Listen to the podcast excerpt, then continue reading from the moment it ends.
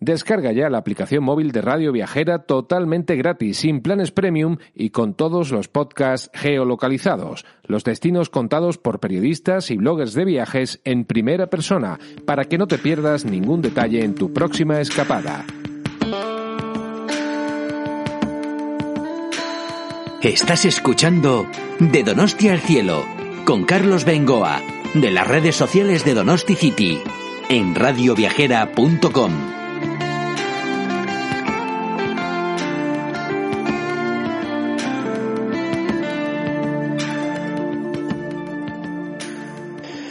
amigos de Radio Viajera? Desde San Sebastián os saluda Carlos Bengoa en nombre de las redes sociales de donosticity.org. Este es nuestro podcast de Donosti al cielo que hoy os va a comentar uno de los, para mí, temas más importantes de nuestra provincia, un museo que en realidad es una factoría. El Museo Albaola de Pasaya está en el distrito de Pasajes eh, San Pedro y eh, he de reconocer que es uno de los lugares más fantásticos eh, para mí, no solo por ese olor a madera que nos trae, sino por el hecho de que se está reconstruyendo siguiendo las técnicas de antaño una de las eh, naos, de las muchísimas naos que en el siglo XVI salían de este puerto tan enriquecedor, la nao San Juan. Con el director de este museo, Xavier Agote, estuvimos en nuestro programa Guipúzcoa Plan de Habla Radio San Sebastián y ahora os traigo el desarrollo de esa entrevista.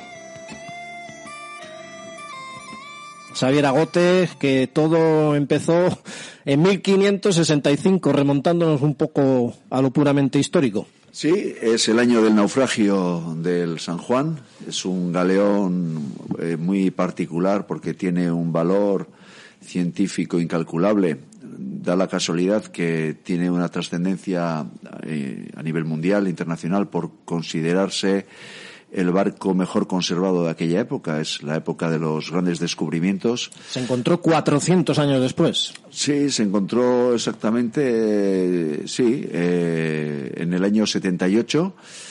Los arqueólogos canadienses se dieron cuenta que este barco estaba perfectamente conservado y decidieron pues investigarlo a fondo para comprender las claves que posibilitaron pues esa, esa expansión oceánica del Renacimiento.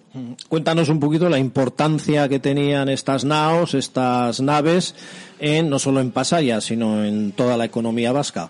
Bueno, nos estamos situando allá por el siglo XVI. Sí, se trata de una nao, eh, un, el primer tipo de barco mercante transoceánico que surge en aquella época para responder a la necesidad de los balleneros. Estamos hablando de una actividad muy importante, la de los balleneros vascos, eh, que realizaban en exclusividad, porque nadie más eh, producía aceite de ballena a escala industrial y esa era la gran especialidad del País Vasco, ¿no? Eh, que inicialmente empezaron siglos atrás aquí en el litoral cantábrico, pero que posteriormente no sabemos exactamente cuándo, pero sabemos que en el siglo XVI ya estaban a tope eh, desarrollando esa industria en las costas de Norteamérica. La grasa de ballena que era carísima en aquel entonces. Efectivamente, porque resulta que con la grasa de ballena se hacía el mejor aceite para el alumbrado eh, tenía mucha fuerza, iluminaba mucho y al mismo tiempo no ensuciaba eh, las paredes, con lo cual era, era el aceite perfecto. Eh, se exportaba por toda Europa e iluminaba los palacios, las, las casas señoriales, las iglesias y por ese motivo pues era un negocio muy lucrativo y todos los años había pues eh, cantidad de galeones que zarpaban el Atlántico, particularmente de Pasaya, porque Pasaya era por sus características el puerto principal eh, de aquel entonces. Y, bueno, pues eh, lo que el San Juan nos enseña es, es toda esa historia, esa épica, esa épica que más tarde pues se dará a conocer por medio de, de Moby Dick. Eh, entonces, eh, ya veis el, el, efecto que puede tener la historia en, en la literatura, ¿no? Eh, y bueno, eh, resulta que la épica es la épica que tenemos en, aquí depositada en, en nuestro patrimonio eh, supera la ficción en este caso, ¿eh? porque estamos hablando de una industria muy potente donde todos los años iban de aquí miles de hombres a trabajar a las costas de Terranova, Labrador, se exponían a grandes peligros, pero después volvían los que conseguían volver, volvían victoriosos, ganaban mucho dinero y fue clave para el desarrollo económico de nuestro litoral.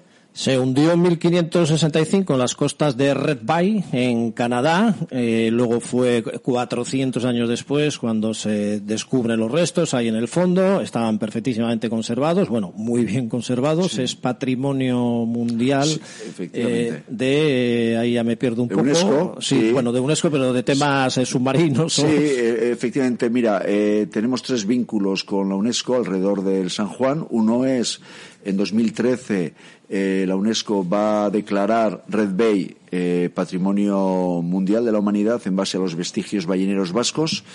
Eh, posteriormente, la UNESCO le va a dotar a nuestro proyecto, al proceso de construcción de la nao, de la nao San Juan, su patrocinio también es algo a destacar porque es la primera ocasión en la que UNESCO patrocina la construcción de un barco histórico y después anteriormente UNESCO va a elegir el San Juan como el logotipo de todo el patrimonio subacuático de la humanidad por ser un gran referente. Se lo debemos no solo a la buena conservación del barco y, a las características del mismo y a su historia que encierra en, el propio pecio, sino que también eh, hay que poner de manifiesto la, la excelente tarea realizada por, por los arqueólogos canadienses que realizaron una investigación modélica. Y resulta que una investigadora a nombre Huxley en la Universidad de Oñati, investigando, pues vio que posiblemente fuera la nao San Juan la que eh, correspondía a aquellos restos. Hubo un artículo en National Geographic explicando precisamente esto y es el que llega a tus manos y dices, caramba, ¿qué, hay, qué hay aquí? Efectivamente, la historia eh, del San Juan es bastante asombrosa eh, porque incluso el proceso de de, investigación o de localización del barco también es singular. Generalmente los barcos hundidos se encuentran casualmente in situ, pero en este caso eh, es eh, Selma Hasley, que es historiadora, era eh, recientemente fallecida, desafortunadamente, pero dedicó gran parte de su, de su vida al estudio de la historia ballenera vasca, porque cuando hace cosa de 50 años llegó a los archivos históricos de Oñate, se dio cuenta que había ahí un tesoro increíble eh, nada conocido internacionalmente, era la historia de los balleneros vascos que eh, desarrollaron esa industria ballenera en Canadá. Eh, era un dato que ni los canadienses conocían, con lo cual ella, bueno, pues desempolvó un montón de, de documentos. Uno de ellos hacía mención a la ubicación del naufragio del San Juan y es esa información la que llevó a los arqueólogos del gobierno de Canadá a localizar el pecio eh, rápidamente, sin ninguna dificultad. se encontraba en un lugar bien protegido de las corrientes y de las olas, al mismo tiempo que el agua estaba muy fría y eso es bueno para la conservación de la madera y por ese motivo pues nos encontramos ante un hito arqueológico, un barco fantástico eh, perfectamente conservado. Y decide si hay que hacer aquí una factoría para eh, construir una réplica de aquella nao, pero aquí está el gran mérito eh, siguiendo las técnicas de antaño. a mí me produce particular emoción ver cómo estaba la nao hace ya unos cuantos años y como ya está casi ahora, que ya está redondita, casi terminada. El, barco, es decir, ya está al final del túnel. Eh, tenemos ahora el inconveniente de, de, la pandemia que, bueno, pues ha ralentizado el proyecto cuando ya había cogido una marcha muy buena. Eh, sin embargo, el barco lo que ofrecemos aquí es eh, el poder observar in situ cuáles son las características eh, de la tecnología marítima vasca, de la genialidad vasca que permitió esa expansión oceánica hace pues casi 500 años, ¿no? Y lo que tenemos es la reproducción no solamente del barco, sino de cada uno de sus elementos que componen el barco. Eh, estamos construyendo el barco en base al dossier que nos proporcionaron los arqueólogos, donde cada pieza del barco está perfectamente inventariada, ¿no? Entonces, eso nos está permitiendo no solamente construir el barco tal y como era el original, sino que también nos permite aprender de este proceso constructivo y de entender cuáles, cuáles eran esas claves. Pero vamos, que traéis los robles de la Sacana, la brea de Quintanar de la Sierra, los cáñamos de Bretaña, etcétera, etcétera, hierro de Legazpia.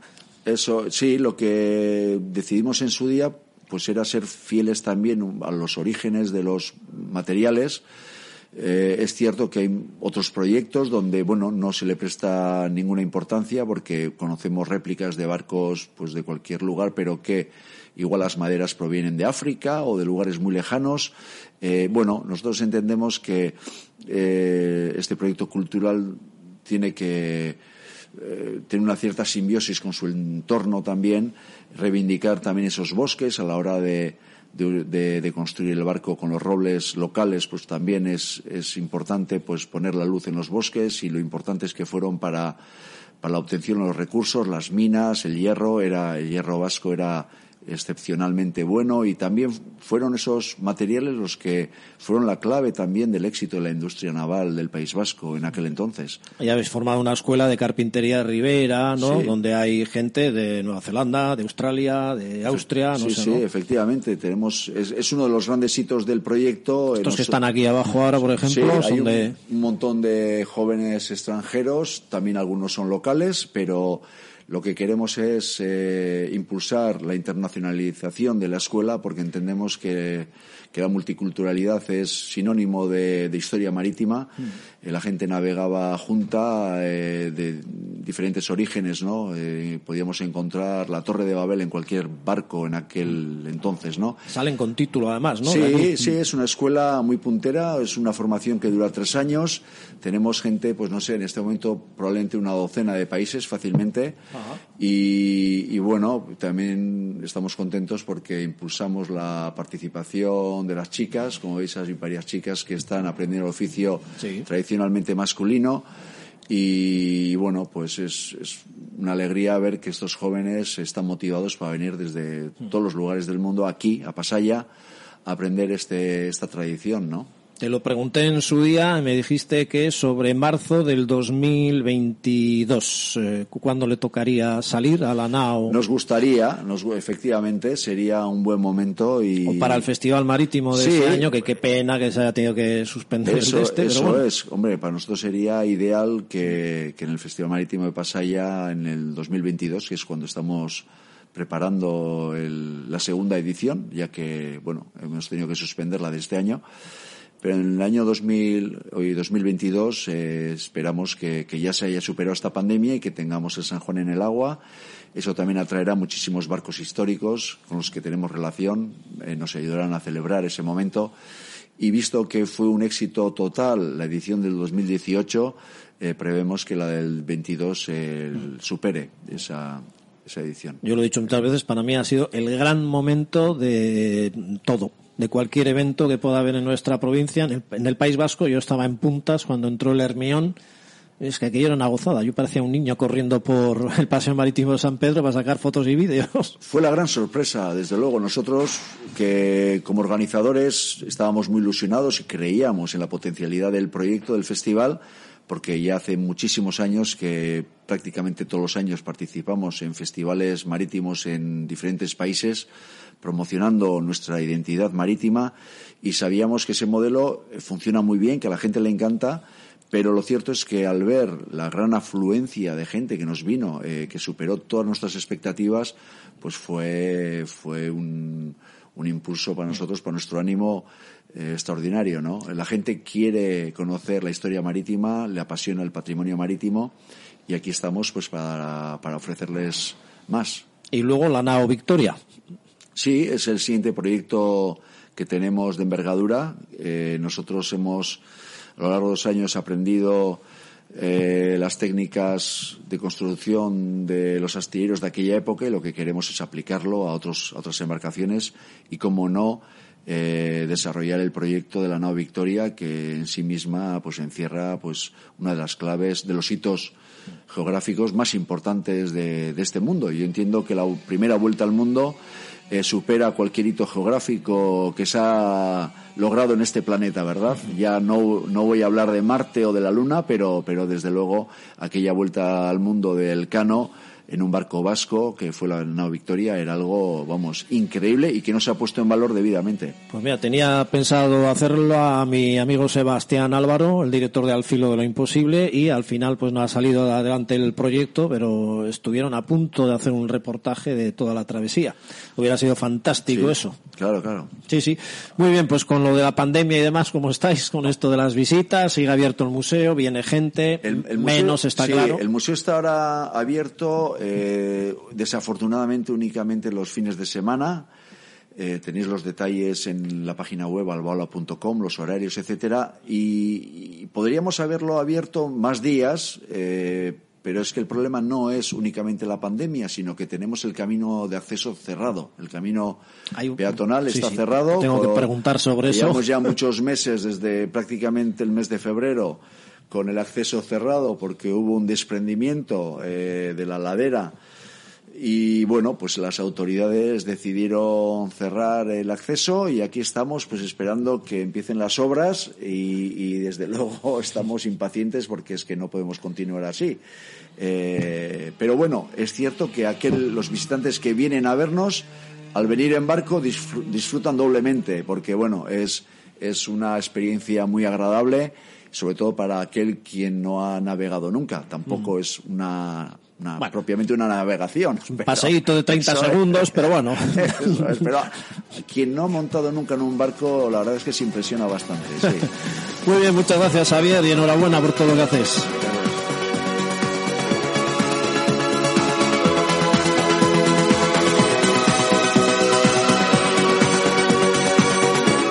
Descarga ya la aplicación móvil de Radio Viajera totalmente gratis, sin planes premium y con todos los podcasts geolocalizados.